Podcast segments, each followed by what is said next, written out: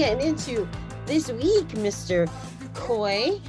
Well, we could get into all kinds of fun stuff. You know, why don't you why don't you give us first? You you just had a little adventure down in Miami town for 10x Growth Con with Mr. GC. So uh, give us some quick highlights, you know, some standout moments for you personally and um, you know, as a whole that you feel like were most impactful for the group, for the tribe, for the community, for the peeps?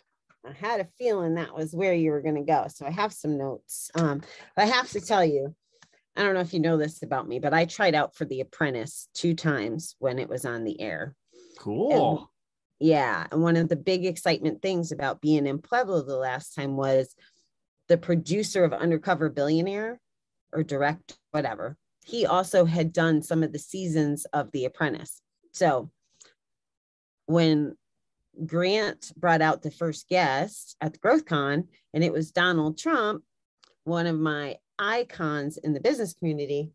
I was a bit excited, let's say. Nice. Um, yeah. So to have two of, of my favorite business people in the whole world on the same stage, it was pretty good. And it didn't get, you know, it wasn't about the politics, it was more about business and things like that. So that was my favorite. But I, I I'll tell you, I sat there and I was probably crying about half the time because I was just so grateful to be in a room with these guys. Like it was, that was pretty fun. Right on. And then there was this man, his name is Jay. There was T T Jakes. He's um TD Jakes. Yeah, you know who that is Preacher man. Yeah. I know who TD is. I have a feeling more people know about him than I do. But was he, he a terrific dude? oh my God. He was no probably, pun intended. Well, a little bit. I don't understand. Initials TD, terrific dude. Oh, come on, Bobbie, get some coffee in you. I know. Cheers. I'm trying. Um, yeah, he was pretty spectacular as, as a speaker, as a motivator. He, I mean, I don't know that I've ever been somewhere where standing ovations were in the middle of someone's talk. No kidding, that's, huh? That's pretty impressive. Um, one of the cute takeaways I got do not confuse busyness with business. Mm. So, for all of those out there that think that having a big task list but aren't moving towards income or servicing their client, not so good. That Preach. was yeah. Raise the roof right there. uh, if I can see the invisible, I can do the impossible. Mm-hmm. That was another one of his quotes. So for me, that that was one of the things I needed to hear because I have my vision, which is invisible. Um, so evidently, I'm supposed to get it done, which is what feels like the impossible on some days. Wow that's powerful. Goes back to an old proverbial statement that says, without vision, people perish. Really? Really. Straight out of that uh, book, I'm sure Mr. TD talked about a few times throughout the course of, of his speech there. But yeah, absolutely. We have to have vision inside of us. Uh, if we don't, we're dying. I mean, how profound a statement is that, Bobbie? if we don't have vision, we're actually living a slow death. And we could, you know, we could encompass purpose around that. We could encompass destiny, whatever words you want to do. But, you know, we talk about certain people being visionaries, right? We can look back throughout history and say, you know, these successful entrepreneurs, they had they had the vision, right? But they surrounded themselves with more intelligent people, right, for implementation, which is true but at the same time i i don't think that exempts the rest of humanity. I think every one of us is called to have a vision a purpose for our lives. And if we don't we're spinning the wheel. I mean uh, you know let's get let's get straight up raw here. My personality right? Bob you can you you can relate you know being it, it's just funny. I, I use my kids for an example right? I've got i've got a toddler who's almost five years old and little little guy Axel, who's a little over a year, right? And just the differences in their personalities and watching them and seeing where is their personality similar to mine, right? And Axel, my son, right, has definitely got that, you know, anything goes adventurous spirit that I grew up with. I grew up in the Wild West, right? I grew up in Wyoming. Um, my dad, you know, when my brother and I were very little, would dra- drag us out sub-zero temperatures to go hunting. Things, things that I didn't carry onto my life, right? I don't enjoy that. But things like fishing, I love it. I love being outdoors. I love being in the isolation where no one else is and just being able to sit there and still and quiet myself and so i see that that that little guy has that adventurous spirit as well right and i recognize seasons in my life where let's just put it this way it was very mundane and um, sometimes that just means you know global circumstances have you trapped inside your house for lengthy periods of time or whatever um, because it's winter, not because of that for me. Okay. Because, because it's because it's winter, and I'm you know I just I don't care for the cold. I grew up in it, but I just realize if I'm not cultivating that aspect of my DNA, that there's a death inside of me. There is um, there's a lack of fulfillment, and so you you see it. It's so much more than just a hobby or an extracurricular activity. It's really a part of who I am. I have an adventurous spirit. It's part of my DNA to be a pioneer, to be a forerunner, to take risks, even at my own detriment. And at times, the, the detriment of those who are close to me. Now, it's a little different now, right? Being a family guy, you have to assess the level of risk you want to take, right? Versus, you know, if I was a single guy out there today, it'd still be no holds barred, but it's different and so, Bobbie, if if I'm not like cultivating that in some way or fashion, there's there's a death inside, or we, you know, we go through something in our life that I don't want to say distracts, but I want to say I want to say use the word diverts, diverts us from an intentional, purpose-driven path that we're on. And sometimes we get into this place where we start to wallow in the muck and the mire, if you will. And so in that muck and that mire, there's stagnation, right? There's doubt. There's the questioning of who you are and what your purpose is.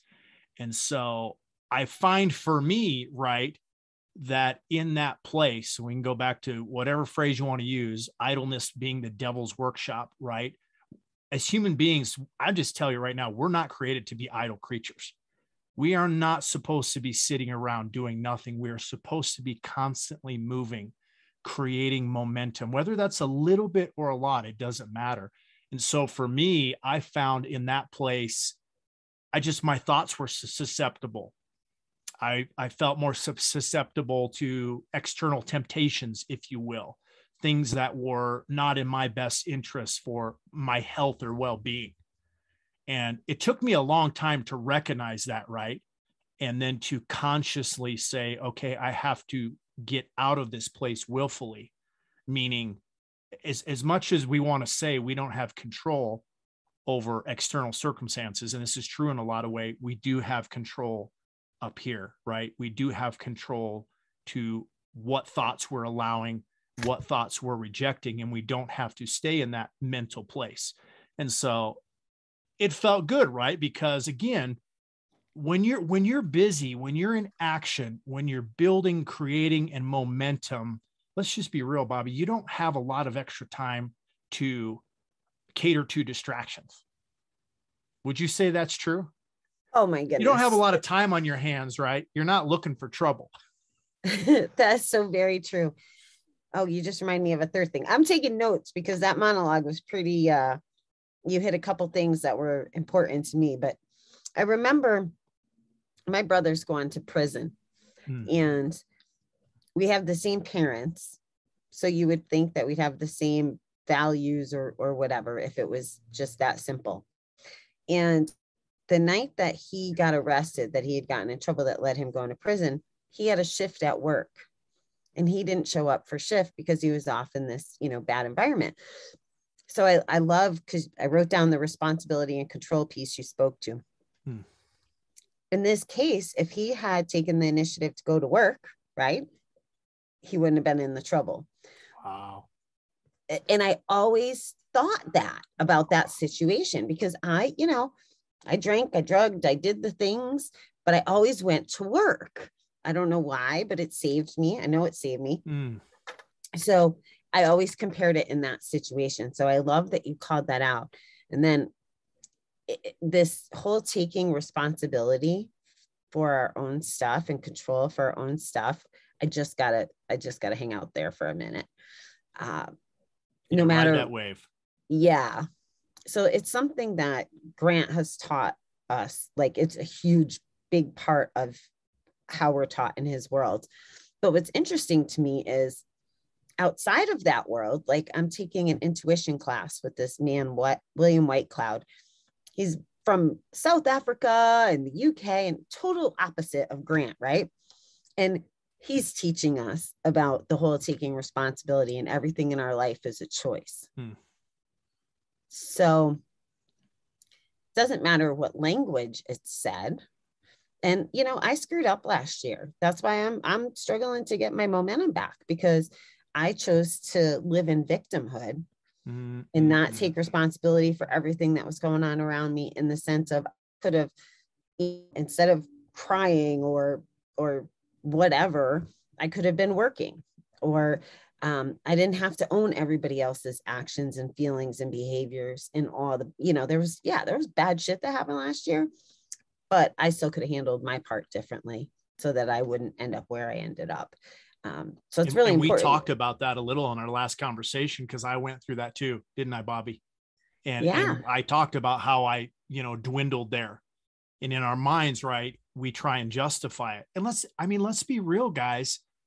Again, you you you hear the craving and the desire, and it's been that way for years now. The whole, you know, entrepreneurialism, entrepreneur, how cool it is, how catchy, how trendy. But the reality is, when you have the ability to create your own schedule and own your own time, that's a huge freaking responsibility. And if you're a guy like me, I don't know about all you other, you know, uber focused people who just are so perfect at allocating every moment of every hour of the day. But for me, like that's no easy task because I get distracted, right? I'm the creative. I can easily get my attention, my attention diverted and just say, oh, I've got the time. I can do that later and you start doing that shizzle and eventually you're going in 80 different directions like you brought up earlier Bobbie, and you're not owning the fact that you're not really creating something that's building revenue you know generating something it's just that what did you call it? the busyness right the busyness of being busy exactly yeah and the purpose vision part of of what you were talking about I never thought of, I, I think about it all the time in entrepreneur land, right? Because my vision, the reason I became an entrepreneur was because I got the vision. So that was a very clear thing for me and it revolves around my recovery.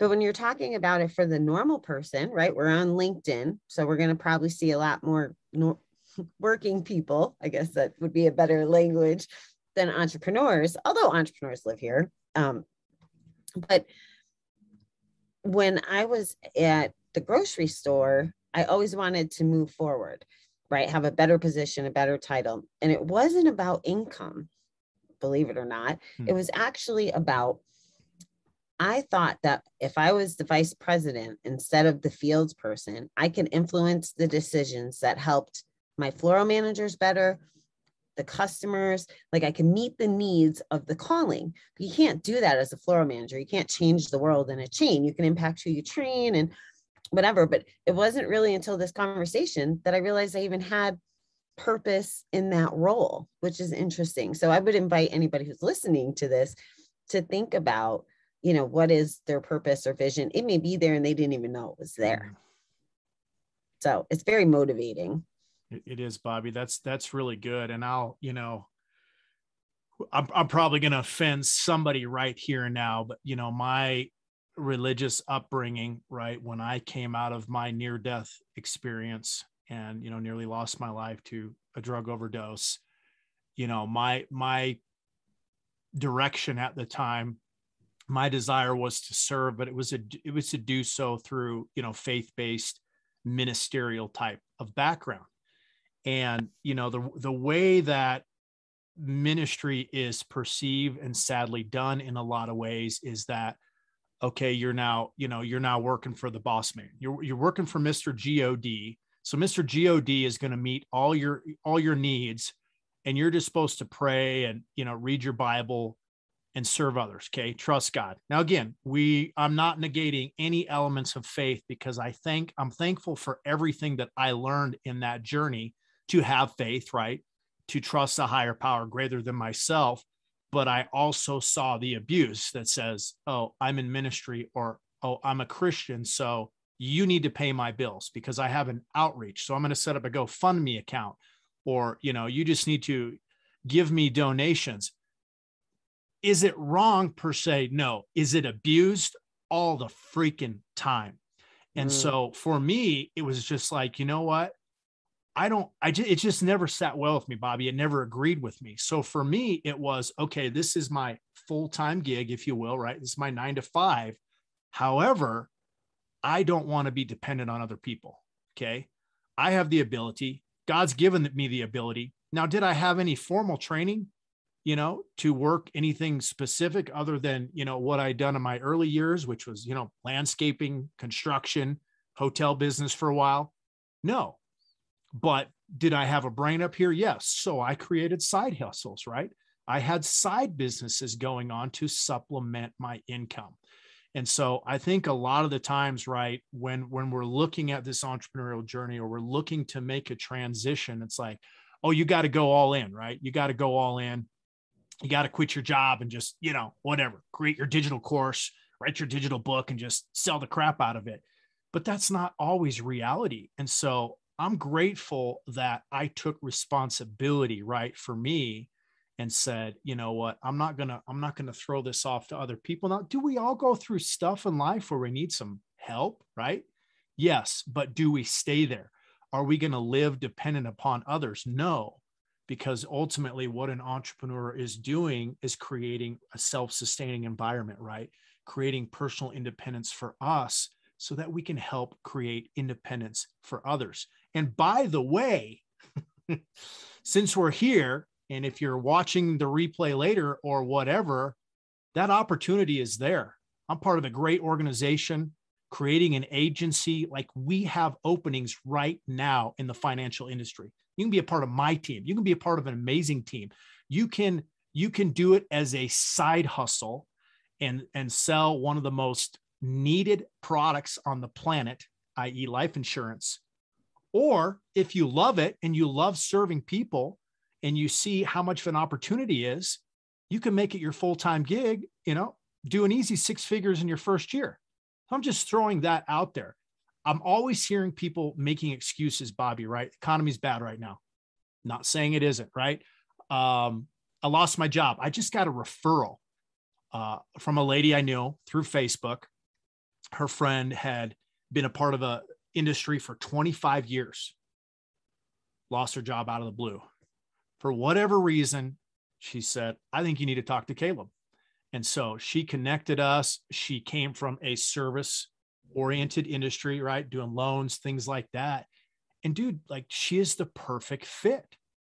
And so mm-hmm. now she has an opportunity, didn't have her insurance license. So apart from getting an insurance license, which isn't all that hard because, you know, high school graduate here, no college. If I can do it, anybody can do it. And now she has an opportunity, right, to not only supplement her income, but essentially make a full-time gig or career out of it. So I just I just love that, right? That I can that I can say that I can put that out there. If you're just looking for something as a side hustle, reach out to me and I can hook you up. So Bobbie, that being said, what do you what do you think what's your perception on you know some of what i just shared as far as you know, I, and I'm I'm not I don't want to talk about what you shared with me before we got started unless you want to go there about you know your little transition. Totally up to you, but that's a lot of the paradigm that I've seen. Like people say it's it's got to be one or the other, but it doesn't always work that way. There is a transition to entrepreneurship, right? There is a you know what am I going to do to supplement my income while I'm building what's in my heart, while I'm building what's in my vision. What are your thoughts on that? So before you asked me if I would, if I was up to sharing that, what I was thinking about with with this candidate that you're talking about that just came on board with you, I I think of job loss like when people get laid off or things change, or even when be, people get divorced. I tend to say congratulations. Hmm. Because usually it's somebody or something pushing people to make the decisions that maybe they wouldn't have normally made, right? And and that it opens doors. So I love that. And that's kind of what's happening with what I'm transitioning to. Um, everybody that knows me knows I love running around the country, driving, well, I guess the world too, since Mhm. we did a little of that too. Um, but travel is really important to me, and my personal development's hugely important to me. So through through life and my journey, one of the people I had worked with out in Kansas City, she actually replaced me. We stay in touch. And this um, position within her world kind of opened up, and I was like, "Well, hey, I can't give up X, Y, and Z, right? Like these things are important to me." And had the conversation, and now I'm going to be helping them out in in a in a nine to five job role again, right? And there's a lot that comes with that, with what you just said. And most of it comes from ego. Right. Mm, mm, mm. So I remember when I was quitting my my job to go into this space, I, my walking buddy, I'd say to her, "Well, what's the worst that can happen? Like business is a set of mistakes. You fix the mistakes, and then you just keep going, or it's problems to solve, and you just keep going. And the absolute worst, worst, I get a job. Like since I've been an entrepreneur, I've door dashed, I've worked in a deli, you know, I just do whatever. And uh, for whatever reason, like I could, I, I found myself doing this because this all just happened in the last 24 hours. But the few people that I've told, um, I could feel myself not feeling enthusiastic as much as maybe a little bit of shame or disappointment, like going back to a job. Yeah. So thank you for bringing this up because that's just my ego. Thank you for being so vulnerable and transparent, Bobbie, because this is exactly what where I hoped we could go. Because somebody needs to hear this today. Yeah. I, I, and I'm trying to, and this is, you know, part of the mindset work, right? And which, oh, by the way, has to happen every single freaking day, unfortunately. Um, you know, it is, it's the only way to keep going through the muck and to get to the other side and to to live our purpose or vision at least that's my perspective on it so um, it's been very because of course everybody that i tell are cheerleaders right like i called my walking buddy yesterday and and you know telling mom and everybody wants to be supportive like yay you got a job now some of it is because they still live in that place of fear not that they disbelieve that i'm capable but they don't understand how to survive without a paycheck or an income like Mhm. like we're used to. So it's not their fault. It, that's from fear and, and habit and all of those things. But basically, everybody's been very enthusiastic and excited. But I can feel that eh, there's something holding back my complete enthusiasm because it's like, am I a failure because I didn't make it on the first round and I had to go back?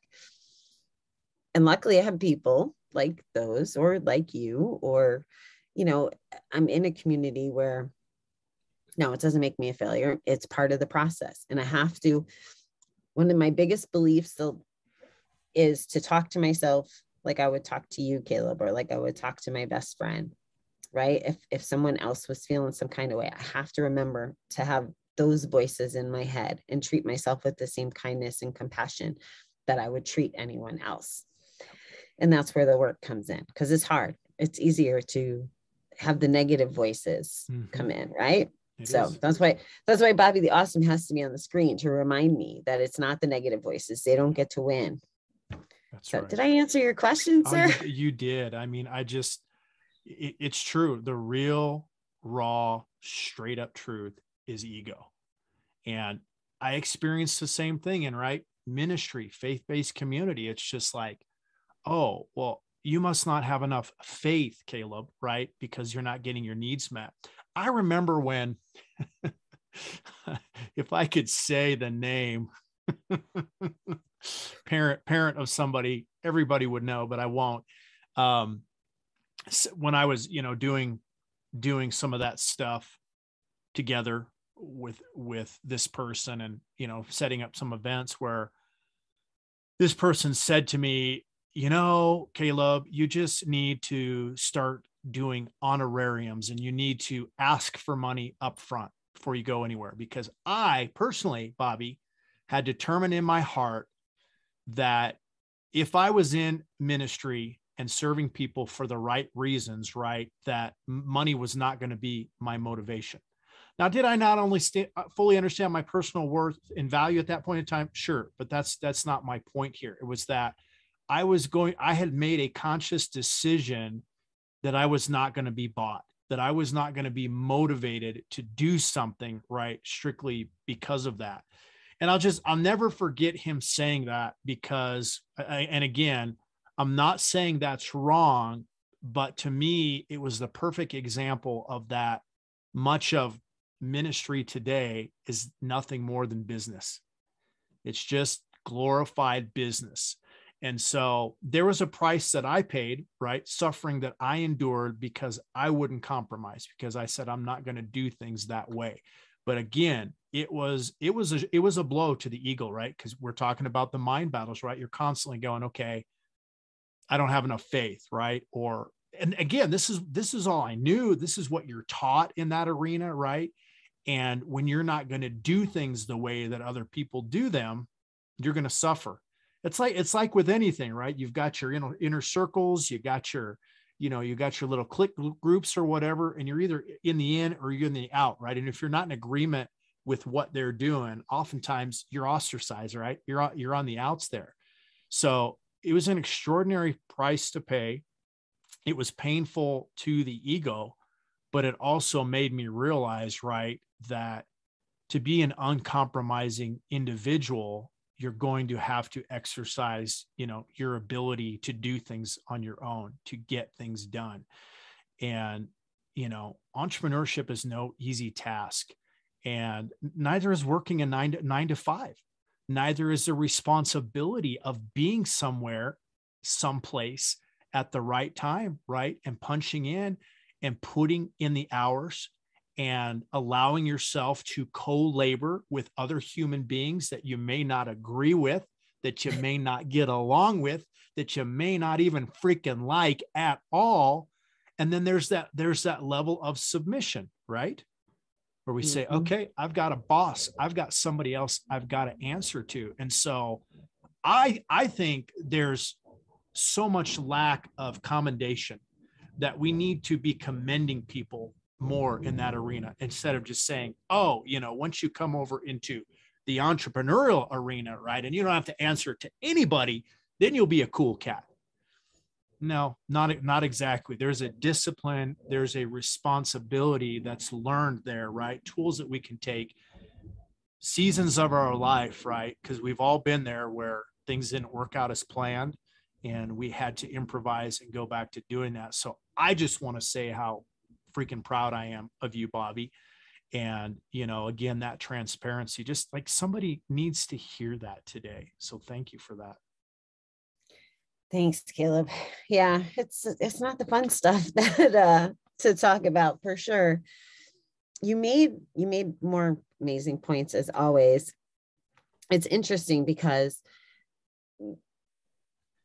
entrepreneur my views have changed so much on how I was at a nine to five or, or call it a W 2 job, right? Versus entrepreneurship. And one of the things I've noticed about myself, and maybe I'm going a completely different direction, but I can accept feedback a lot better as an entrepreneur than I could as an employee. Mm. As an employee, I always thought I like knew better. Mm. Like, well, if you just did it my way, X, Y, Z. So I don't know if part of my journey has been so I got that lesson like again lucky to have a lot of entrepreneur people in my life that could say and know and understand and can reflect back to me the things I can't see in this space. Um, but it'll be interesting to see how those lessons apply when I do go back to W 2, right? Like, because I'm not going to be the boss. I'm going to be a boss, but not the boss. Right. And, um, you know, I'm sure there's going to be a, a whole other set of gifts and skills that I get out of this or implementation of what I learned. Maybe I'm going back so that I can practice using all the tools I've learned and and hiring, staffing, teaching, leading in a different way so that when I do build 321, I now have this skill set and I know what it looks like to help, you know, the people in recovery, the people who are going to be working for me. So it's interesting on that that journey. But I do have a question for you. Sure. I, I was just going to say, I love that your perspective and frame of mind is there, right? That there's nothing negative about it, that it is a opportunity to learn and grow. So, well, that's everything. Now, I might not see it in the moment, even when I'm trying and I'm aware that I should be seeing it in the moment. Like I said, I didn't know I was playing victim last fall to the level I was in my own head. Um, everything is upon reflection as long as I'm paying attention generally. And I totally lost my where I was going. Oh, I want to know if you had to describe it. I mean, I have a sense of some of the things that you represent, but if, if someone asked what's your purpose or what's your vision, Caleb, what would your answer be to that? As long as you're not going to ask me how many licks does it take to get to the Tootsie Roll center of a Tootsie Pop, because I can tell you affirmatively the world may never know. Great, great question, Bobbie. Great question. You know, and again, with progressivism, if you will, or this uh, self awareness, self education, personal growth journey that we're on, right? We're, we're evolving. And over time, our vision and our purpose evolves, right? And, and I think I said it to, you know, my wife in the past few days, like, you know, it's hard at times to look in the mirror or pick up old book or old articles that I wrote in the past and go, who's this guy? like, did I actually think that way? Did I actually believe that way? Because I have changed and transformed so much, right? So obviously, you know, over over time, our vision, our purpose, as well as our identity. I, I don't I don't think our identity should just be one thing, you know, that we figure out early in life. I think our identity transforms too over time.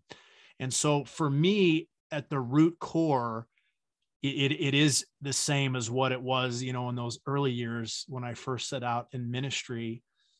It was to love on and to empower and to serve humanity to be the best that they could be, right? That life is too short and too precious to not take advantage of it right and so really all those years of of ministry whether it was helping people with you know struggling with addiction or broken relationships or you know kids from broken homes or things like that it really was just a transition into the awareness of what kind of legacy am i building?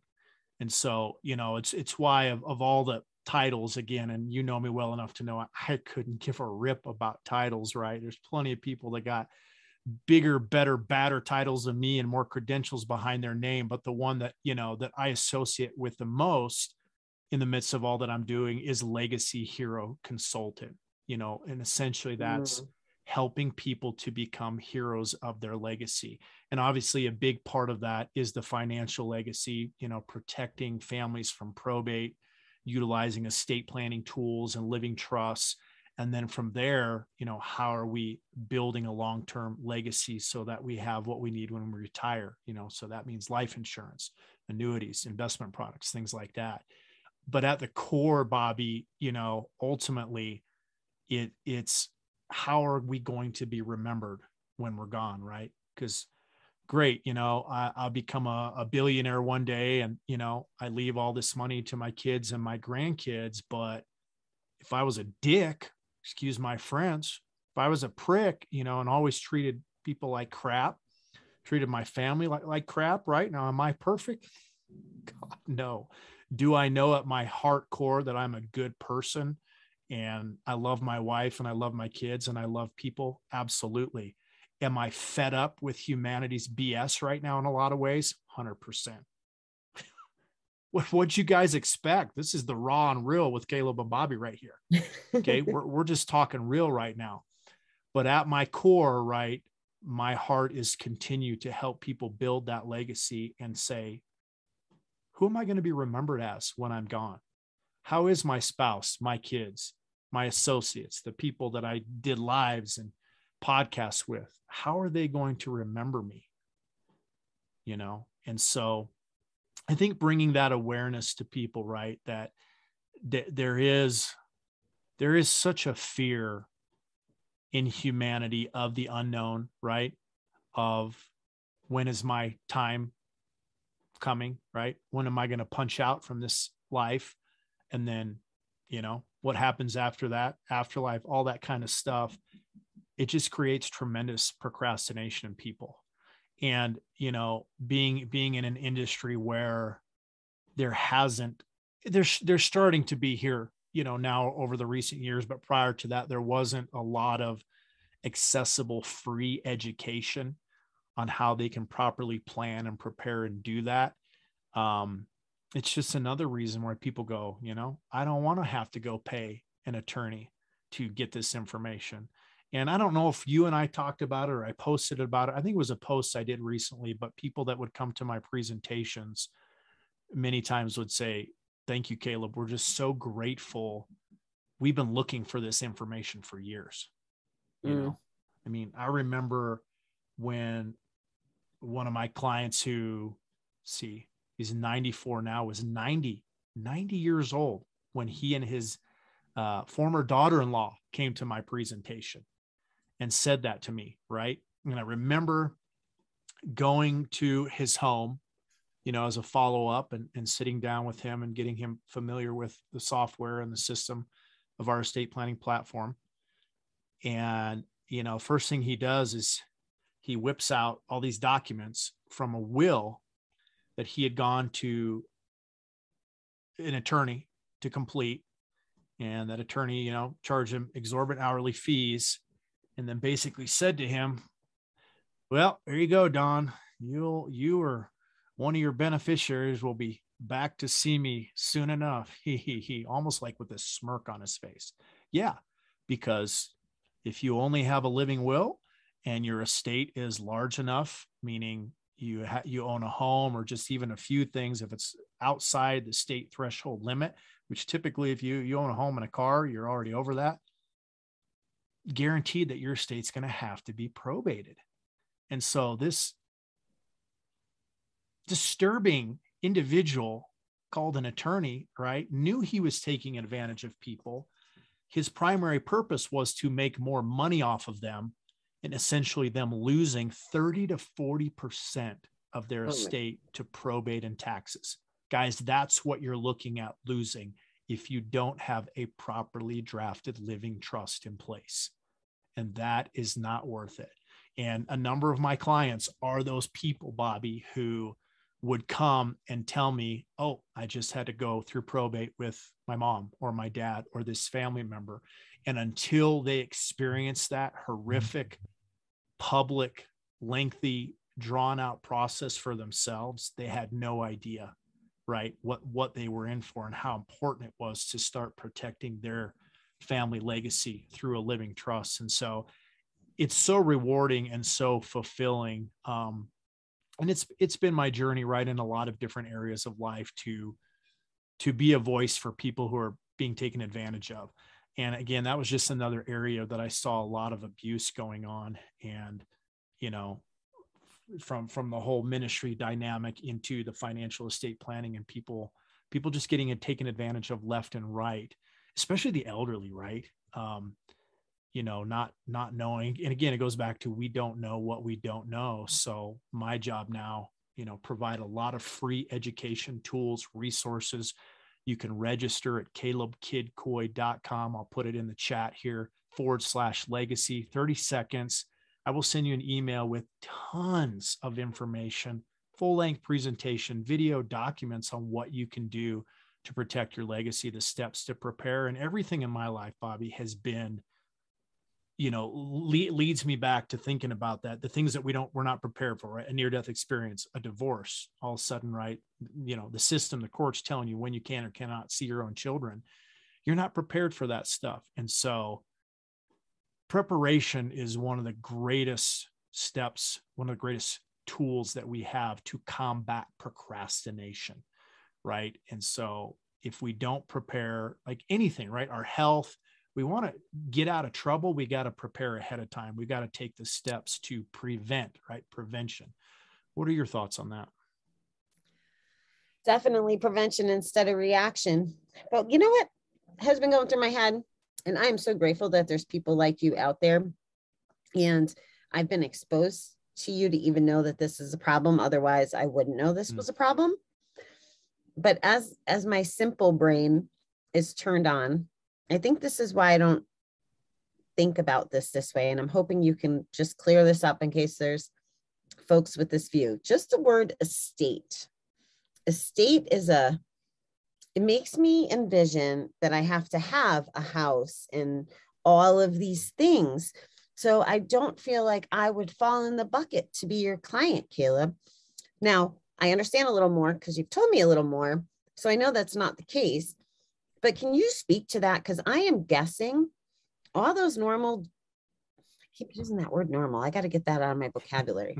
all the folks that are are coming to you after they go on that the miserable journey right? And that miserable journey taking their 30 or 40% that is a consistent message that i'm hearing in your space. I won't claim to know much about it but i definitely hear that. And I know that you guys know the laws and how to help people protect what's theirs, I guess is the nicest way to say that. So, how do we communicate to the bobbies of the world that don't understand just a state? I'm thinking of the big hedges and and marble, you know, like a state. That word is screwing you guys and yep. screwing yep. the people. I, I, love it, Bobbie, and, and you nailed it because it's this false paradigm dynamic right and this goes back to okay only only wealthy people or you know upper class people need a trust or a good estate plan and essentially again if you own anything that is your estate right? So essentially everybody has some kind of estate. And this is i'm so glad you asked this because it's such a passion of mine to find a way to break down this false paradigm to essentially shatter this errant thinking right? And, and a part of it is i think that there's just such an aura of intimidation around estate planning. Um, you know you hear the word living trust and you know i think why the main reason the intimidation is there is because of legal aspects of the aspects of law. And so one of the things that that we recognize in you know all these years and seeing so many people get taken advantage of by attorneys is that we want people to feel comfortable in this process. So we embed our estate planning attorneys into that process meaning their fee is included in the fee to set up mm. your living trust portfolio so you are you don't have to worry about exorbitant additional fees hourly fees where you're going back and asking them questions we've we've been able to compile everything into a space and a digital platform that gives clients 24/7 access through a secure client console so that they are in the driver's seat. They are in control of their estate plan. And so you know helping helping parents to understand right that there's certain aspects they haven't thought of. And you guys you'll see all of these scenarios in my heroes legacy process presentation on wills trust and probate. I talk a lot about the pushed in the pool life scenarios right that we are not ready to get pushed in the pool and i won't share that story again right now at the moment right? But it's uh it's essentially a story about a man who gets pushed in the pool and the pool's got a gator in it. And so you know you you are you know when you're pushing a pool with with a gator or a croc you are fighting for your life right? The quickest thing you're trying to do is how do i get out of this pool? How do i get out of this situation? And so anytime a crisis occurs in our life right immediately we go into that you know uh, flight mode survival mode right? What what what do i do to get out of this uncomfortable situation? So just realizing that regardless of how much money you do or do not have that you know your simple possessions become your estate.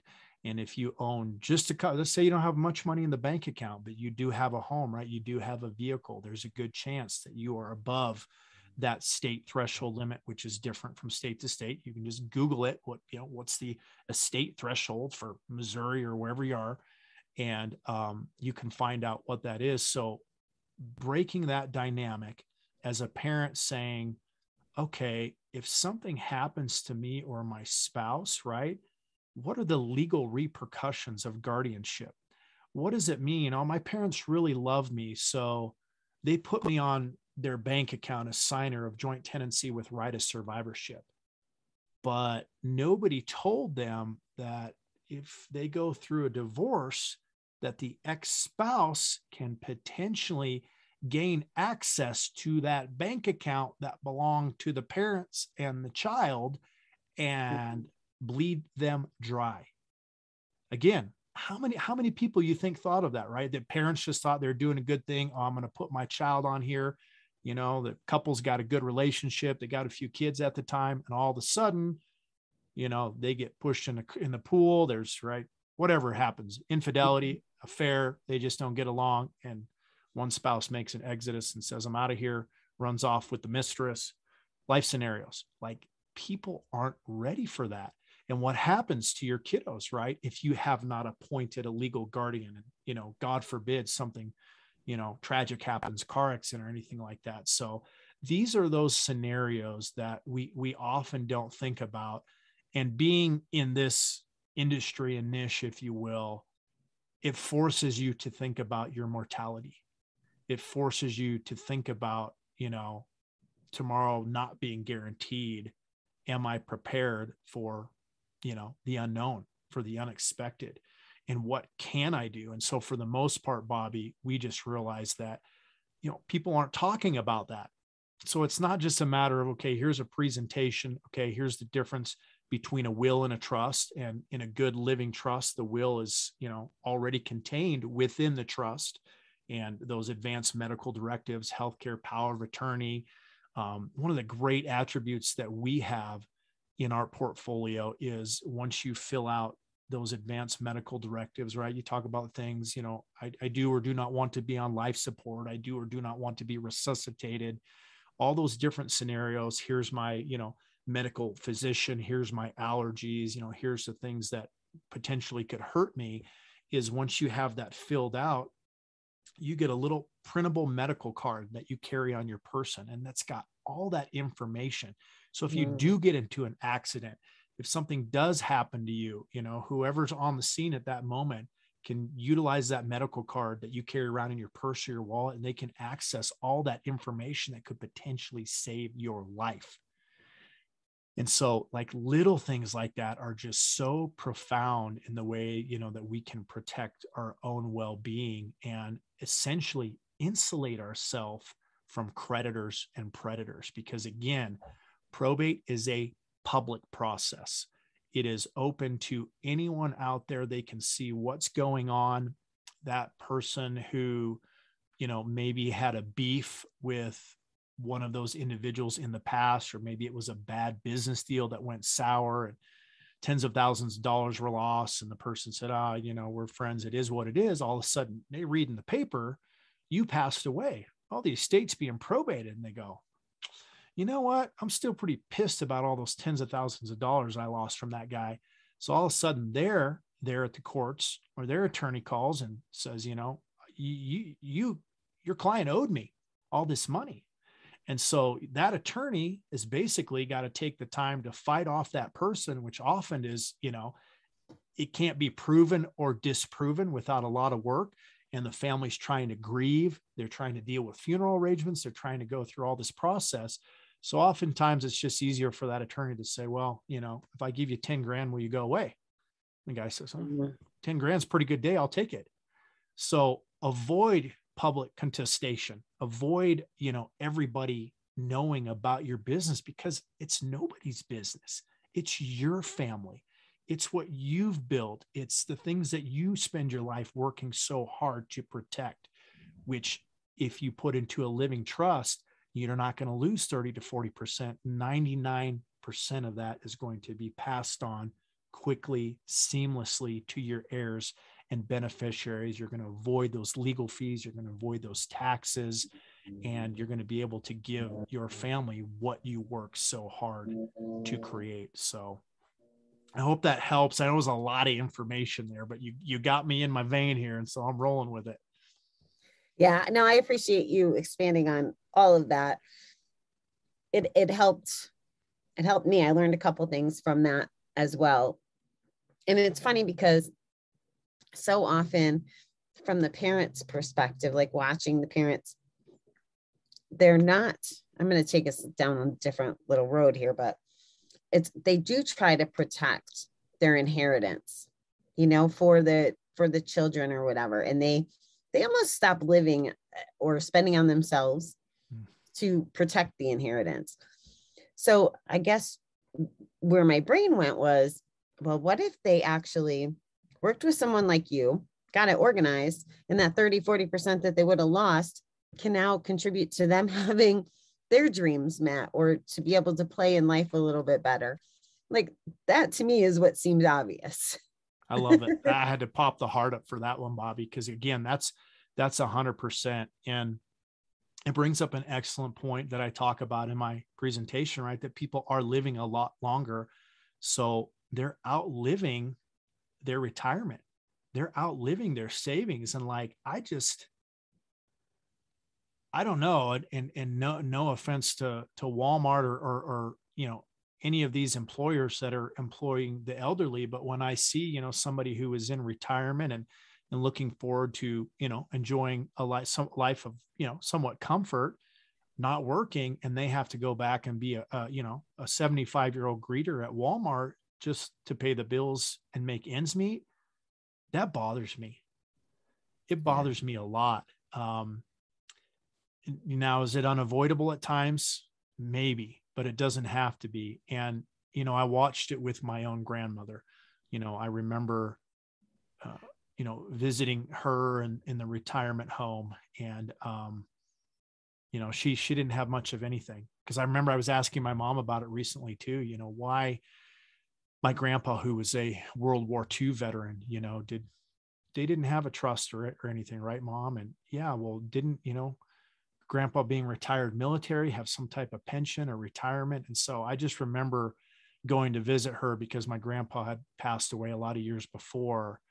And it just hurting my heart to see her in this place in isolation. Um, no more family lived in that town, in that area where she was and like, I'm going, man, if somebody had helped her set up a trust, create a cash producing life insurance plan or annuity, she could be living wherever she wanted, you mm. know, in in comfort, close to family, right?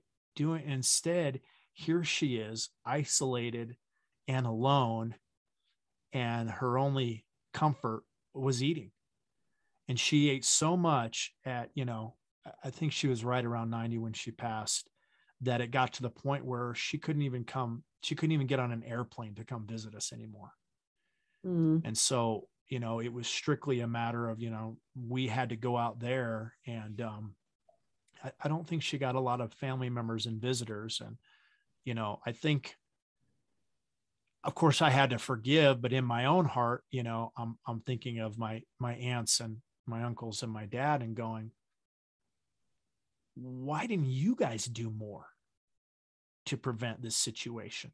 Like, you're all the grown ups, right? and so, those personal experiences, Bobbie, was just like so eye opening because I'm like, you know, I don't want that to be my own mother. Um, it doesn't have to be. And, you know, it was, it was, it was a battle to get you know my my own dad to take the necessary steps to to set up a trust so much to the point that i'd almost given up you know and it's just again there's there's those mindsets those procrastinations those fears whatever it is that that goes on with people not not wanting to confront their own mortality that they don't do that or they put it off till tomorrow and say you know i'll just take care of it later and then all of a sudden you know, unexpected life happens, they're pushed in the pool and it's too late. I mean, I've gotten those calls too, Bobbie, with people that came to a presentation or watched my presentation, sent a message or said to me, I need to get this done. I need to get my trust set up. And then I get a call from one of the kids or somebody and they're like, Oh, I'm the, you know, I'm the son or daughter of so and so. They attended your presentation. Oh yeah, well, they unexpectedly passed away. Can we can we mm. set something up now and keep them out of probate? And the answer is no, I'm sorry. Now it's now it's too late. And so again, I, you know, I I never like to use fear tactics with anyone, but you know this is where we're all guilty of. We we we don't do more we don't take more steps in every area of life right? Oftentimes because some type of fear is inhibiting us or you know causing us to procrastinate. So um, if you're if you're watching this today that's you know that's my heart cry for you that you know if this is speaking to you that you do something about it that you take action. Um, how different could the lives of children be if their parents set them up with a cash producing life insurance policy when they were 45 50 like people parents are doing it now you know in their 30s or whatever. There's a lot more proactive people out there these days but you know i think of myself and my own brother you know how how could it have been different right? What if these steps are taken? So again we we oftentimes go you know well that's that's an extra whatever amount it is per month. But we don't realize that you know we're building something. And it, it goes back to another old proverbial statement that a good person leaves an inheritance to their children's children. And so you know legacy is that are we thinking and planning for generations you know to come? Um, god forbid if this you know world survives that long and the way things are going, it's it's hard to question what it's going to look like too far in the future. But I'm going, you know, what can I do in my power to, you know, equip my kids, my grandkids, um, so that they're better prepared for the future. Yeah, that makes sense.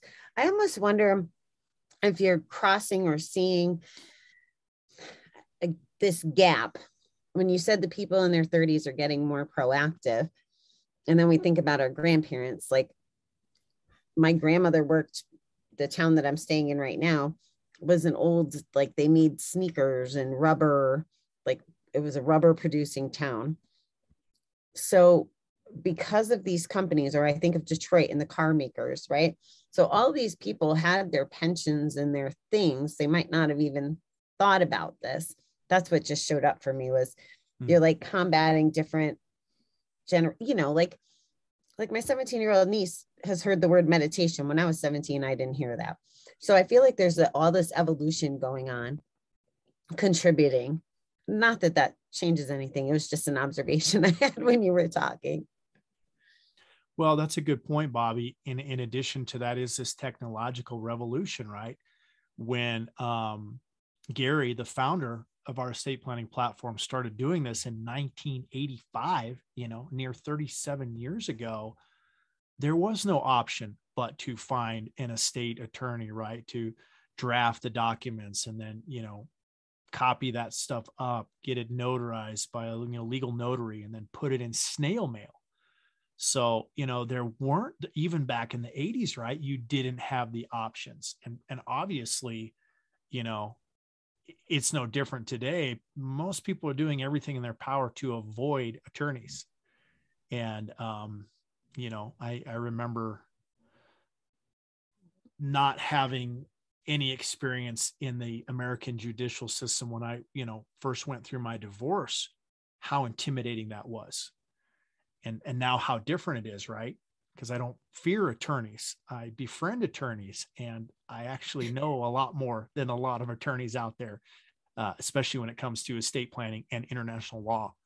So, you know, again, knowledge is is very much empowering in that area. Um, like, you know, and if my wife decides, you know, she's done with me and takes me to court, then I'll probably represent myself. I'm, I'm now that confident with my understanding of law.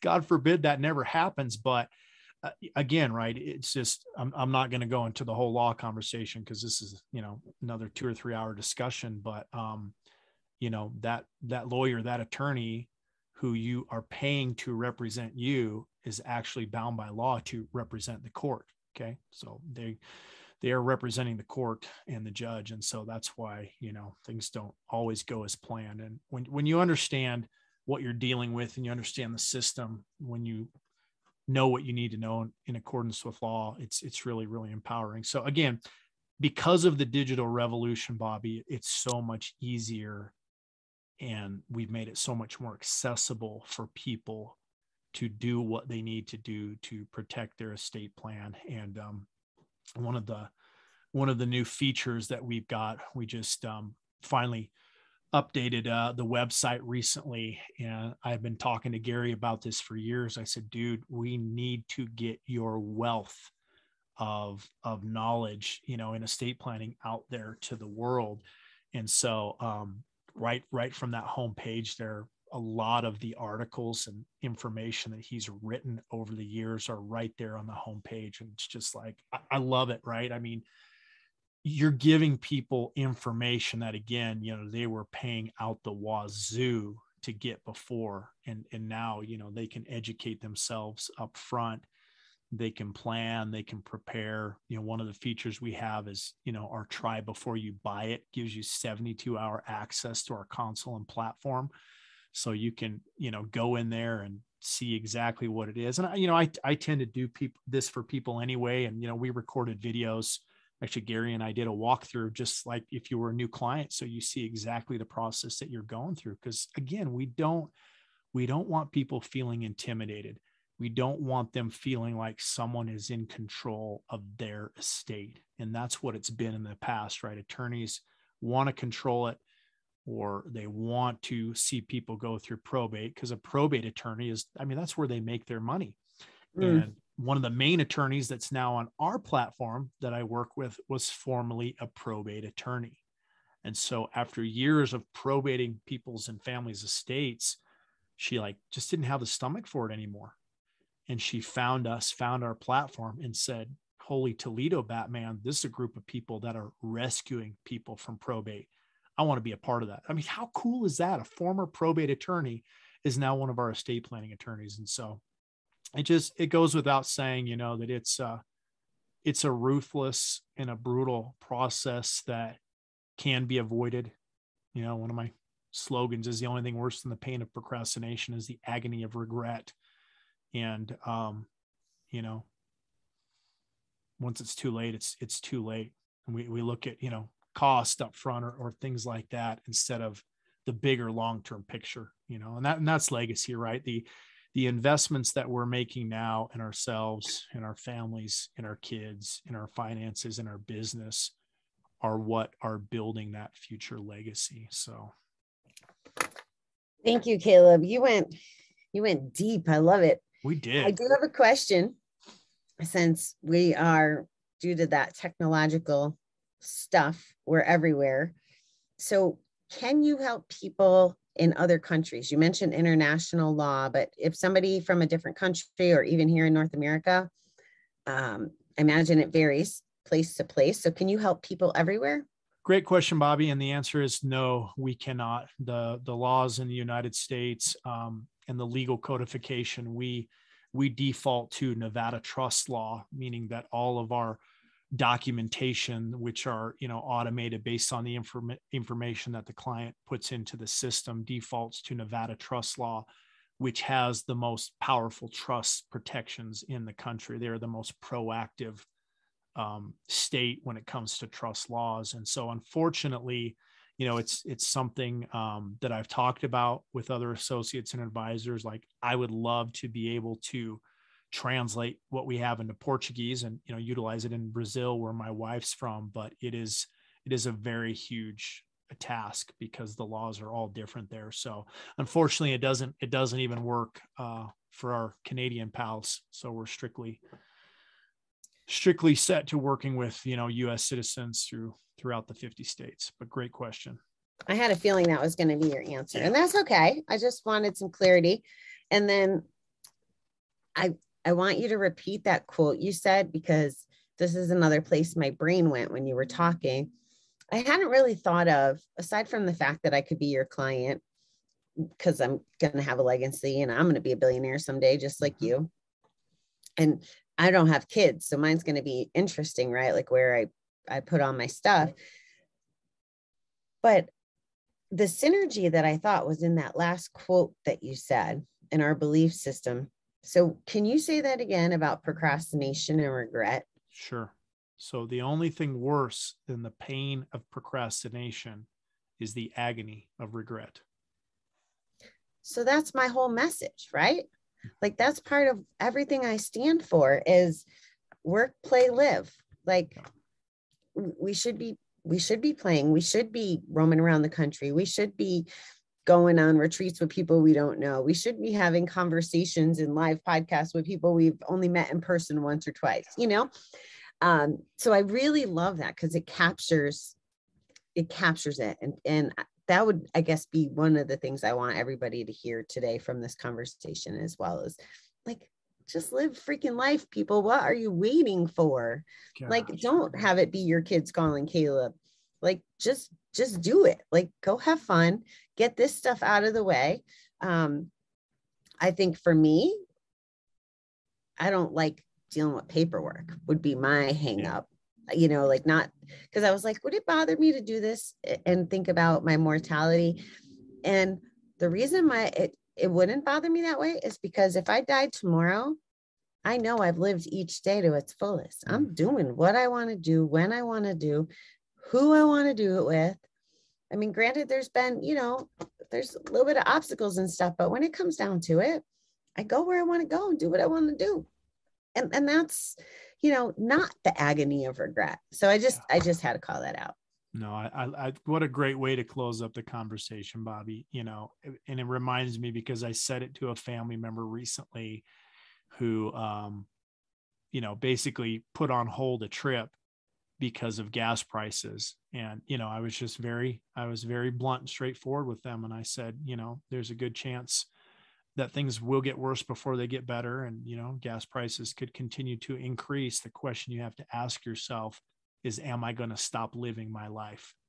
Am I going to let fear, gas prices, economic duress dictate to me? Because I think for so many people, you know, and sadly we've we've seen it over the you know recent couple years here, Bobbie and the reason that suicide rates are up and the mental trauma and stress when people go into survival mode and mm. they stop living their lives you know for whatever reason out of fear of whatever you you think it is or isn't doesn't matter at the end of the day and it's something that personally i had determined many many years ago and many many years before things unraveled you know having having an idea that things would unravel at this degree i said no matter what caleb you are not going to stop living your life. You're not going to stop, you know, making the most out of it. So I, I, just love that you said that, Bob, because there there is that balance and right.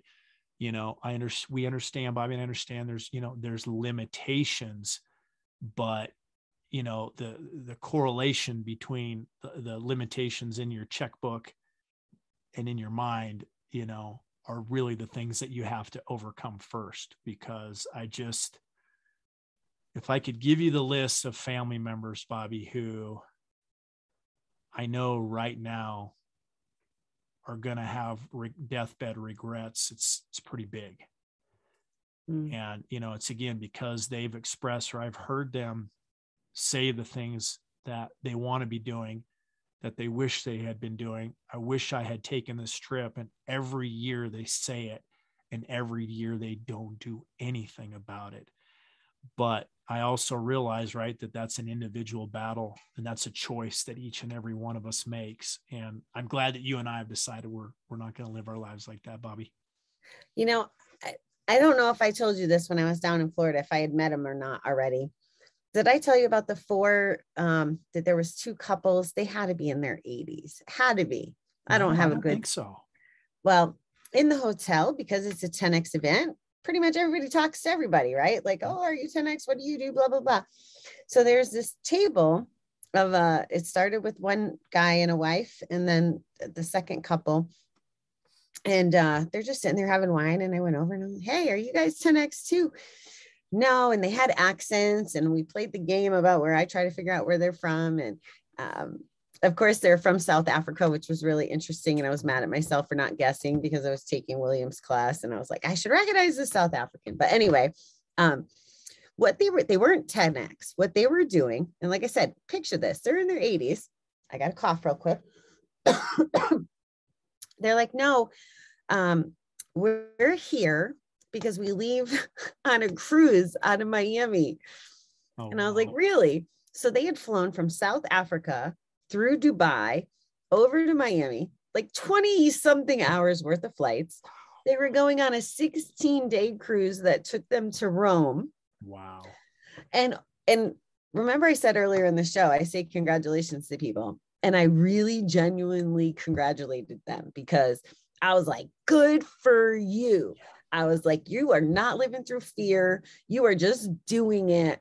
I was so excited because, you know, it's easy for us to talk in our 40s, maybe, but for these people who have legit fears and, and maybe the clock is, is running a little quicker than ours are, it was like, I was so proud of them. I was just so excited and so proud of them. And people just need to do that. 100%. Yeah. So, okay, I'm done no that's it, what a great story to finish up with bobbie that that's inspiring and you know i hope we can should we all be be be graced with you know life to live that long that we we do get to enjoy it? Because i know for me right there's there's a lot of the world that i have yet to see and you know things that i have yet to do. Um and you know recognizing and being aware that are, there are certain limitations but not allowing those limitations to hold me back or you know continue to move forward so that ultimately i can shatter those those limitations and you know have have everything that i want out of life for me for my family and for you know the people that want that for themselves too. So thanks for taking this time today with me bobbie. It's been really rich. I got one more thing caleb. You bet. You just keep triggering thoughts. I'm sorry. All good. So if I had to declare myself a religion, I would have said atheist the first 40 years of mm-hmm. my life. Okay. So I don't know much about it, any of that. But now on my my journey, recovery and entrepreneurship, I found spirituality in whatever form that looks like. And I, I'm throwing this out there because I would invite people who do have a relationship with with their gods, whoever their gods are, right? Or faith in any concept would would their god want them to not live their lives hmm. or is their faith strong enough to believe that if if they do take a cruise now just only 2 years out of covid that their god would keep them safe or their god would take them or their god would do whatever their god like is the faith strong enough to believe that their god wants them to live holy and that their time is their time whether they're hibernating in their little house or they're taking the five dollar a gallon road trip you know what i mean yep. and and coming from the place of no faith for so long i don't understand how people choose when to have faith like it's almost at their convenience and i'm sorry i'm not trying to be offensive but but it's a different way to think of it right it your God's going to take you when your God's going to take you. Isn't that what God believing people think? I think it's a it's a great point, Bobbie, that you know, for a lot of people, faith is convenient, or you know, people don't bother to pray until they're in dire straits or are in a desperate situation, right? And I guess I guess for me, you know, all religion aside, faith is just foundational. I think an elemental into, you know, the human DNA and we need to have great faith in ourselves i mean you know how how can we really have faith in, in anything or anyone else if we don't you know believe in ourselves. And I, I think it's it's just a great point that you bring up there you know are are we living consistently from that place? Um because because i know for me and uh probably probably future co-authored book with my wife and i coming soon on this but you know the the amount of hypocrisy that I witnessed growing up a preacher's kid and then in all my years of you know quote unquote full-time ministry whatever you want to call it was you know just astronomical and again, another thing that I had determined early on in my life is that, you know, if I'm going to go around teaching or preaching anything, I want to be living it to the best of my ability, as imperfect, uh, you know, a person as I am. I do not want to be a hypocrite. And so, you know, a lot of a lot of things that I don't necessarily talk about, teach about, preach about anymore is right. I've had my own faith transformation going on, right? And so I just I don't know. I, for me, Bobbie, I I don't get the concept of of someone trying to teach or preach anything that they don't wholeheartedly believe in, that they don't live, that they don't have conviction. I mean, the things that I talk about, you know, this for you, you understand this goes without saying, right? I have conviction about it. I'm yeah, passionate do. about it. I I'm not going to waste my time on topics that are are mundane to me or that are not empowering or bettering humanity. I just I'm not, I refuse to do that. To me, it's an irresponsible waste of time, and um, I'm somebody who's who's we all could be doing more, right? Trying harder. Um, but I've squandered time. I know what it feels like to squander time. I still have to, you know, battle squandering time. Again, this goes back to the beginning, right? The the, the responsibility of entrepreneurship. Um, you know, even even when we don't feel like it, even when it's not convenient, you know, are we are we being responsible with our time? Because that to me is the most precious commodity that we've been given and it's the most limited one. And like once it's gone it's gone. Like it's over. Like there's no do-over in, in, in my opinion right? I mean this is it. You've got one life. You got one opportunity to make the most of it. Like so you know get on get on my face and ask for forgiveness for whatever but that was yesterday's news right? Today's a brand new day. Like yeah. like like you and i were we, we've got conflicting schedules and stuff going on but we're making it happen aren't we? We like sure are. minute, we made this amazing conversation happen which to me is just full of of edifying richness and information for people to take and run with it. But but you've said it bobbie more than anything what we want you guys to get out of today is that this is the opportune moment right now you know? For, forget about yesterday. I didn't do it yesterday. I regret not forget about it. It's gone. Just do it now. Take the steps today. Start living start giving start serving start showing up more. Like i love that about entrepreneurship bobbie right? It's it's never too late. You're never too old um, to make it happen. And I, I always quote napoleon hill's you know author of think and grow rich in his writings. You know he said in all of his years of studying successful people and different individuals, he said that I found that most people did some of their greatest work between the ages of 40 plus and 60 over. So, in my opinion, where we're at, Bobbie, we're in the ripeness of the beginning of our journey in our, in our ability to, you know, then we could go on and on about people who didn't find their stride or success until their 50s or 60s or 70s. So, I'll say this then you're going to say goodbye and close this out, Bobbie. Everything that you need to be successful, happy, and ultimately an overcomer in this life is already resident within you. Love it. Couldn't agree more. Caleb, thanks again. This has been wonderful. And we'll figure out how to do it again next week, guys. we just will. Thanks for everything. Thanks, guys. Have a great day, everybody. We'll see you again soon.